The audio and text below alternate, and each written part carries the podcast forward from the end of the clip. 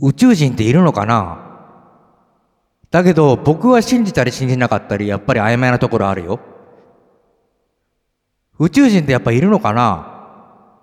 僕はねいたら友達になれるような気がするんだよねだってさこういうラジオじゃない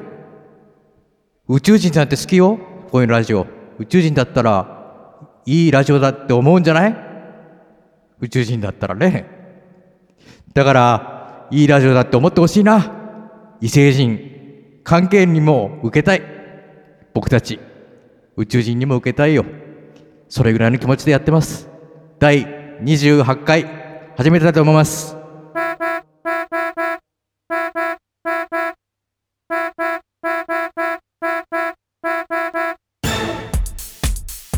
サードクラス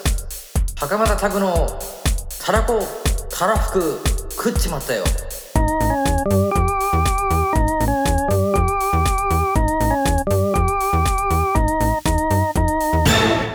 サードクラス袴田拓ですアシスタントの後藤遥です。サードクラス袴田拓のたらこたらふく食っちまったよ第28回をお届けいたします。今回は前回からの続きでラジオネームみつさんからいただいたメールをもとに新コーナーについて検討する回の後半になります。そして占いコーナー占ってほしい人を募集するか放送する週に運がいい人悪い人を発表するなど占いコーナーいいんですけど、うん、やっぱりものすごく覚悟を決めて送ってもらうことになっちゃうんですよねああいいことばかりを言われるとは限らないからっていうことですか、もあるし、ん、結構本当に出てきますからね怖いこととかああだから気楽に占いですっつって「はい」って言ったら「袴田さん怖いです」みたいになったらちょっとあの一生懸命やってるからこっちははいはいその辺も考えて送っていただけるんでしたらあのいもうい一生一生懸命やりますしあ のでもプライベートのさらけ出しみたいなもんですからやっぱりその辺はああだからその辺でそのプライベートさらけ出してもいいですよっていうまあプライベート別にプライベートのことが分かるわけじゃないですからねこうじゃないですかっていうないですかっていう感じ別にそこでええさらけ出してもらわなくても大丈夫じゃないですかさらけ出してもらわなくてもっていうのはあの全部、まあでもこれどういうやり取りかですよねそうですまあ、生ね、年月日とか送ってもらって、それしあ僕はそのやり方が主なんで、うんそしたらプライベートのことは分かんないですよね、生年月日とうんぐらいですね、だから何年生まれのそのおお年なんていうのはやっぱわた分かってしまいますね。あそういう意味ね、ええまあ、でもラジオネームで送ってもらうからその人が誰かはこちらは分かんないですよ、分かんないですね。だからラジオネームかそうか別に正式名称じゃなくていいんだそそうかなら全然やりますしちょっとねでも僕そそこが浅い人間だっていう のをちょっとあのバレてしまうっていうのはあういるやかもしれないもう。生い立ちシリ ーズねやば散々そうですも晒してるからそうかそうかそうか。 はい、そうですね。いや、そのま辺あ、だからもし、まあ、占ってみてほしいっていう人がいたらああ、まあまあ、あの、まあせ生年月日を送ってもらえればややりますよ。ね、ええ生年月日ともっと欲を言えば生まれた場所、場所と時間ですね。場所と時間ですよね、ええまあ。が分かるとより詳細うん、にうん調べられると、そうですね。うんで、僕なんか、あの、フラワーカンパニーズのメンバー全員占いましてね、おうフラワーカンパニーズニーズがどうなっていくのか、はいもうフラワーカンパニーズの解放で占いやりましたから、それで、あ解放のっ、てファンクラブファンクラブ解放でファンクラブ解放ええええええほいでもう一人調べるのに1時間ですようんほいで5時間4時間かけてうん調べて、うんほいでもうあの本人たち目の前にしたら緊張しちゃってましちゃいましてねほいであのあど実際に対面して、ええこう、ええ話をしてそれをこう文字で起こしたのが解放に載ってるみたいなそううなんですねはははそれで僕なんてもう緊張しちゃいましたからねうん、でもうなんかちょっとと思っちゃいましてねやっぱりあの緊張しちゃうんでやっぱりその占い対面式のは難しいけどこれ送ってもらったりするのはちょっと大丈夫かなっていう気はしますけど、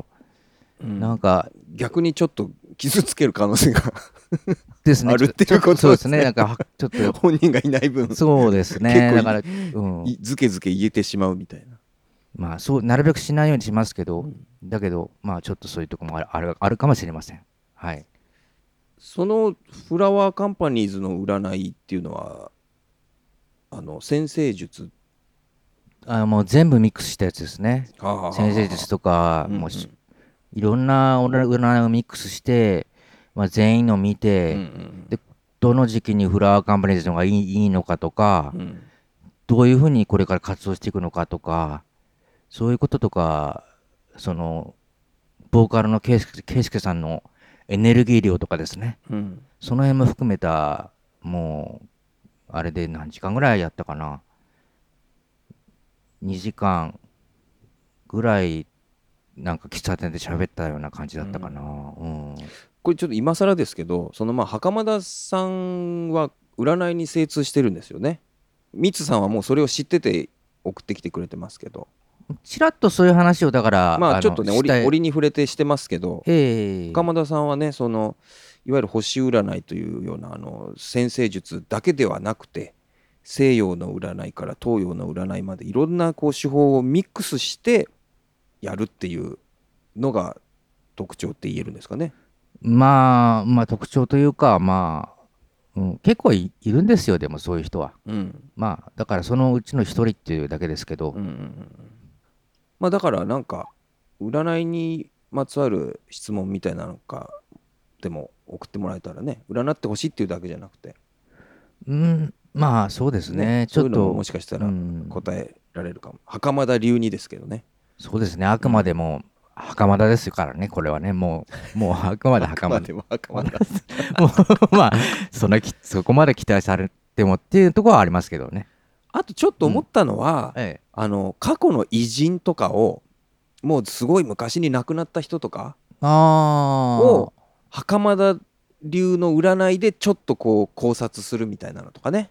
それがですね、うんそれすごい好きなんですけどねそういうの、うんうんうんただあの偉人っていうのは生年月日が曖昧なんですよねやっぱりあの古い時代ですからもうちょっともうちょっと最近のあの、こうええジョン・レノンとかねジョン・レノンとかだからですからジョン・レノンですらもそううかもう分からない世界ですよねまだ生年月日分かるんですそうか分かるし天秤座ってこと分かりますし、うんまあじゃまああこの、この生年月日が正しいとしたらっていう話になっちゃうんですねそうですねあーやっぱりその辺はやっぱりそのそのその次の次の日に届けに行ったとか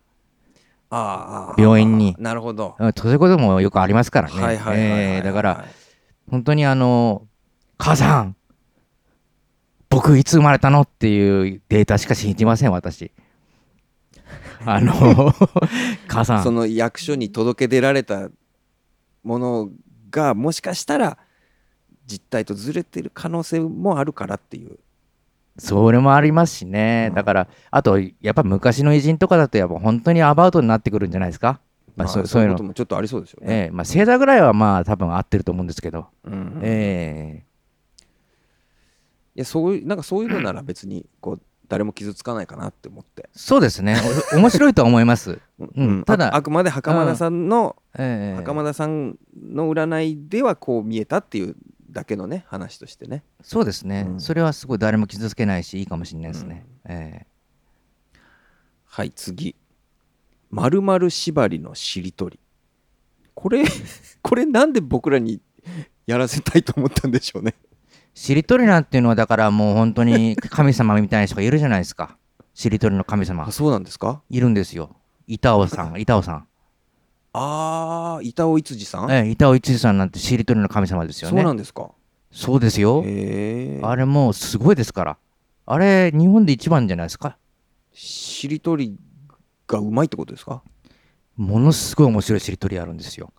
面白いんだええへえ、夜中にやってるしりとり合戦なみたいなのありましてねうん、すごくすごい大好きだったんですよ僕もう10年以上前だと思うんですけどもね腕もうあのずば抜けてましたねもう板尾さんなんていうのは袴田さんって板尾さん好きそうですよね板尾さん一回あったんですよ僕はあの峰田君と対バンした時にあはで峰田君のファンらしくて板尾さんがあはで板尾さんがあの現れたんですよ楽屋にいきなりへえでぬぼーってしててちょっとなんかぬぼーってしてるなと思ってああちょっとイメージ通りうですんねうんうんうんぬぼーぬぼーって感じで現れて、うんうんで一言ようようみたいな感じで言ってうん去っていったんですおよおでちょっとそこにまた僕はカリスマ臭を感じましてね、はいはいはいやっぱああいうしりとりする人違うなと思いま したねやっぱりねやっぱしりとりのレベルが違うんだなともうで監督とかやってるじゃないですか監督もやってるしとにかくちょっと芸術的な感じのか雰囲気もあありましたからうん、僕はあの板尾さんは好きなんですようん、あのまあじゃあそこまでのものはできないからやめとこうっていうちょっとはあれ あれやっちゃうと恥ずかしいですよねでもレベルの違いこれでもそのうん何々縛りのしりとりっていうふうに提案してくださってますけどねうんまあそこそこはできると思うんですけどちょっとやっぱりそういうの見ちゃうとやっぱりそれに、まあ面白くすしようっていうふうにな発想は僕もこれを見た時点ではなかったですねいややっぱりその普通に しりとりすることを考えてましたこのミツさんもそれ見たんじゃないですか同じ番組だって毎週にわたってそうか生放送ですごいことやってましたからあの当時もうだいぶ前ですけど20年までいかないですね十何年前でうんだから田んぼとか言ったらそれは何縛りで田んぼなんですか農業縛りですか 農業縛りであの農業縛りややりますかなんつってやって田んぼなんつ ったらぼーっつって言われたらねもうそこで行き詰まっちゃいますよね。あー農業縛りで棒うん、棒だったらもありそうですけどねまあまあ分かんないっていうかその農業のことそんなに詳しくないかう だらからこちょっとだからあのボーボーイスカウトのタウボーイスカウトの あのやり方あボーイスカウトのあの根根の抜き方とか たたで今度またタイマイタイマイとか でいいでとりあえずそんなかぐらいですよだからあーちょっと面白いなそれあそれ は袴田さんだけでやっても面白いな今のそれ、面白かったかなうん、だってでもボーイスカウトの根の抜き方って言いましたえー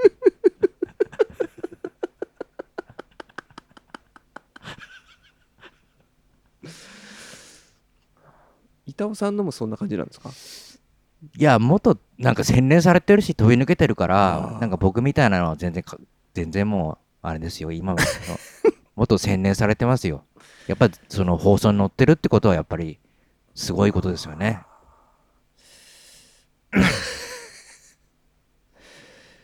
これでもちょっと今面白かったなはいはいじゃあ次、はい心理テストこれもだから占いと結構かぶるんですけど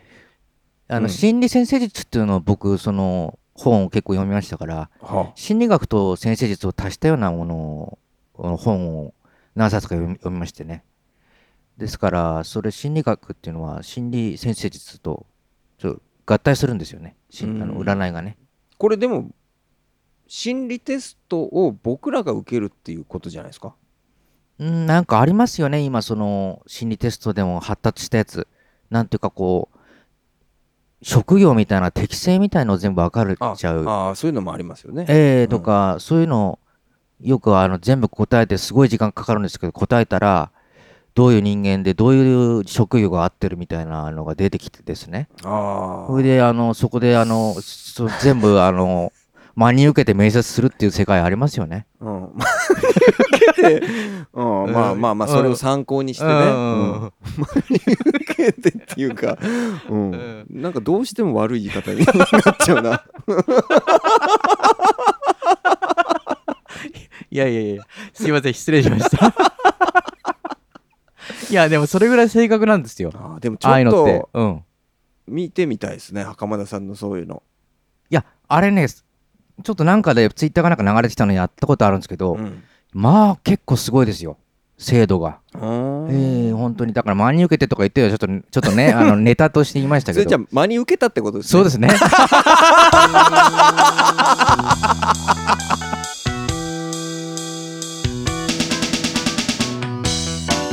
ードクラス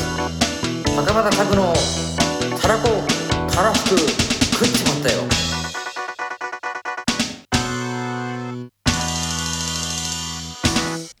はい次袴田さんが好きなアーティストを取り上げて語るこの辺もですね僕そのあんまり人に関してその音楽しか知らないんですよねあんまり背景知らないんですよねミュージシャンのねああなるほどなるほどうん、だからその語れるほどその情報量がないっていうか、うーんうん、ちょっとは語れるんですけど、うんうんやっぱりこれ名前出しちゃいますけどもやっぱり2年の大塚さんなんていうのはやっぱりほとんどのミュージシャンの背景まで知ってるような感あー詳しいですじよね詳しいですねエピソードとかねエピソードとかうん、新根の大塚さんはだから,う、だからそういうところまで全然僕はあのいけてない人なんで、うなんていうかそこまで調べてないしあのいろんなことを聞くんだったら大塚さんをゲストに呼んでってぐらいにぐらいにもう詳しいですからあのニーネの大塚さんね、うんうんうんええでもまあ袴田さんが好きなあ袴田さんが好きなアーティストを大塚さんに喋ってもらうってこと、もあるし、うんまあ、結構あの好みが似てるっていうのもあるんですけどあで僕大塚さんからいろんな話聞くんですよあの、会った時に。ーうんで「いやそうだったんですか?」って話がやっぱ結構あって。うんうんうんで僕それそのままあの大塚さんのパクリで喋ることにはななっちゃうん であの2年のいねやまあ大塚さんから聞いた話でって言言えばいいのかな、言ってもらえばうんうんなんかなんかちょっとパクるの嫌だなと思 っていやだからパクリにならないよ うにあ喋ってもらえれば大丈夫です けどまあでもね、好きなアーティストをっていうふうに書いてくださってますけどまあ好きなアルバムっていう話でもいいかもしれないですしね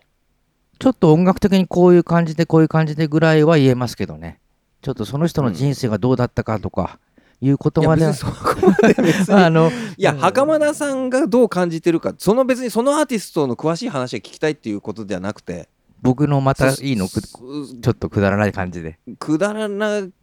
気づきづかどうかはまあ聞いた人が判断するとして、ええええ まあ、袴田さんがからどういうふうに見えてるかとかねそういうことでいいんじゃないですか。あーなるほどね、ううん了解しましたはい、はい次袴田さんが今ハマっている人場所食べ物などについて語るこういうのはまああの一回やってますねあのあれでねあのし食味の味 見のあ食食味ってもう混ざっちゃ ってる味見って味見味見味見のコーナーとかもやりましたしいろいろあれはでも袴田さんがハマってるものじゃなくてリスナーさんから今ハマっている食べ物を教えてもらってそれを食べたっていう回でしたけどねああそっか袴田さんはなんかそのマイブーム的なことってあるタイプですかなんていうのこうこうそういう時期ごとにこうハマってるものがあってそれがこう何ヶ月か単位で変わっていくみたいななんかあんまそういう印象は袴田さんにないんだけど、まあその小学校時代に愛したものをうんそずっと愛すみたいうな、そうそうそうそういう袴田さんはね好きになったものをとことんみたいな、そうですね、やっぱりそれこそビートルズが好きになった小小学生とかぐらいでし、好きになったらもうもう50になっても聴いてるわけですからね、うんうんでそういう世界ですからもう味なんていうのももう小学生ぐらいの時の味でその 時その時の味 その時のまあいくらが好きだったからもうんう50になってもいくら好きだしああもうその頃好きだったものをそのまま引きずってますですからまたそれそれそれをお伝えするのがいいのかなそうですね、ええだからまあ今今ハマってるっていうことに限らず、まあええ今もハマってるっていうことなんでしですですねでしょうから、ねはいあそうですねうん長い歴史でハマってると、うんえはい次えはい本や絵本などを袴田さんが朗読してそれをひたすら流すうんこれねあ よくないと思うな、うんそれはよくないと思うなぜかっていうとやっぱりこうあまりにも置いてけぼりにしちゃう感じするなまあミツさんは、うんうんまあかっこしてシュールすぎますかっていううふうんに、うん ねて言くってださくっれててまるすけから、どうんまあちょっとミツさんとしてはちょっと聞いてみたいっていうあだから時間を決めましょうだから朗読するのもだからい2分ぐらいとか朗読してみるとかだったらいいと思いますよ あのあんまりもう5分以上朗朗朗読されてもね困るというかやっぱちょっとちょっとくどいんじゃないかなっていう感じで 2分とかだったらいいんじゃないですか朗読とかまあ何を朗読するかっていうのも大きいですけどねだからまあやっぱ宮沢賢治ですよね朗読といえばあいや、いやよく分かってないんですけどね。まあまあまあまあ いや、まあ、朗読といえば宮津宮沢賢治とかなのかなっていう、今言ってみただけですけど、ええまあ、何でもいいですよ。まあ、僕があの愛してるのは、やっぱりその国語の教科書に出てくるやつ。ああうーんはいはいはいはいはいはい小学校の時に国語の教科書に出てきたような作品が、は愛してましたね。そうですよねだかええらさっきの話ともつながってくるけどいまだにそういうのが好きっていうかね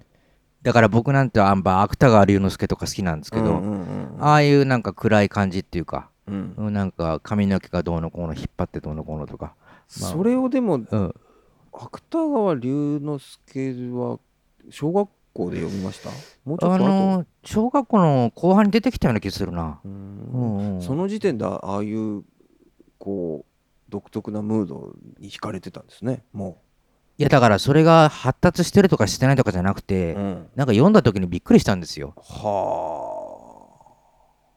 であんまりそんな何でもかんでも理解できるタイプじゃないんですけどあうんなんかそその芥川龍之介に関してはすごいスラッと入ってきたんですよねう、ーんよくわかんないんですけど、うんうんうんうんうんでなんかそういうのが教科書に載っててあうん芥川龍之介は面白いなっていうぐらいですだからこまへー細かく分かるっていうじゃなくなくて面白いなって思ったっていうだけですけどうーうんんそれはなかなかこう鋭い感受性というかなんかもっと成長してからはねなんかそういうの時々あるっていうかいやもちろんふ普通のあーでもここの教科書にの載るのって結構皆さん有名な方じゃないですかやっぱりもちろん、うんううんん、だからそういう中では好きだったっていう話で、うんえーもちろんね有名な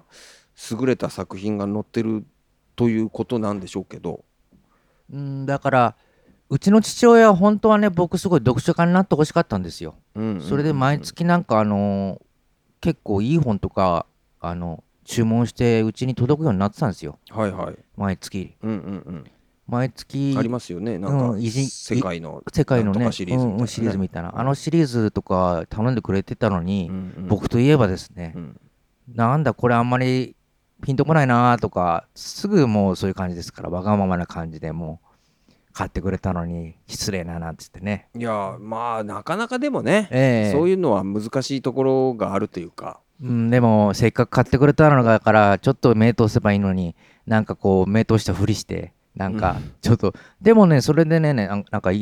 2作目ぐらいに芥川龍之介が来たのかなそのあでもそこでもあったんですね。うん、うん、あってトロッコとか花とか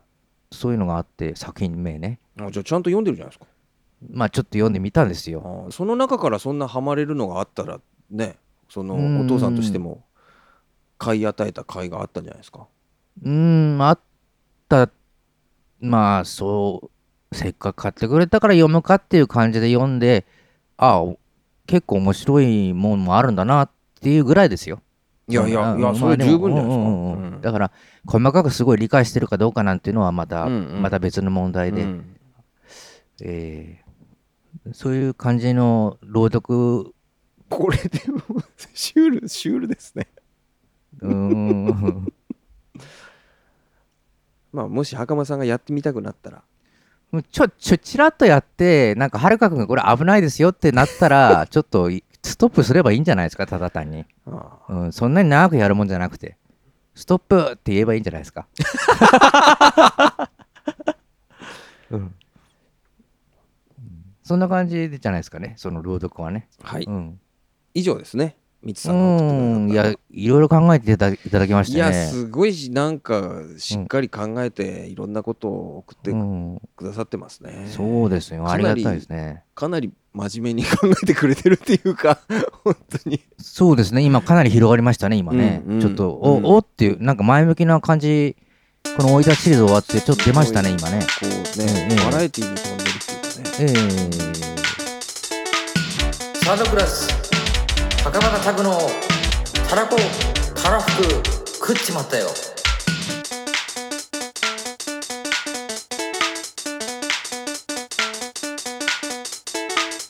サードクラス袴田拓のたらこたらふく食っちまったよ第28回をお届けいたしました番組では随時メールを募集しております番組の感想や要望など何でもお寄せください宛先のメールアドレスは袴田たらこ gmail.com ですポッドキャストの各プラットフォームの詳細欄などにもメールアドレスの記載がありますのでそちらのリンクからでもメールを送っていただけるかと思います皆様からのお便りをお待ちしておりますそれでは次回もよろしくお願いいたしますお相手は袴田拓人後藤遥でしたありがとうございましたありがとうございましたサードクラス袴田拓のたらこたらふく食っちまったよ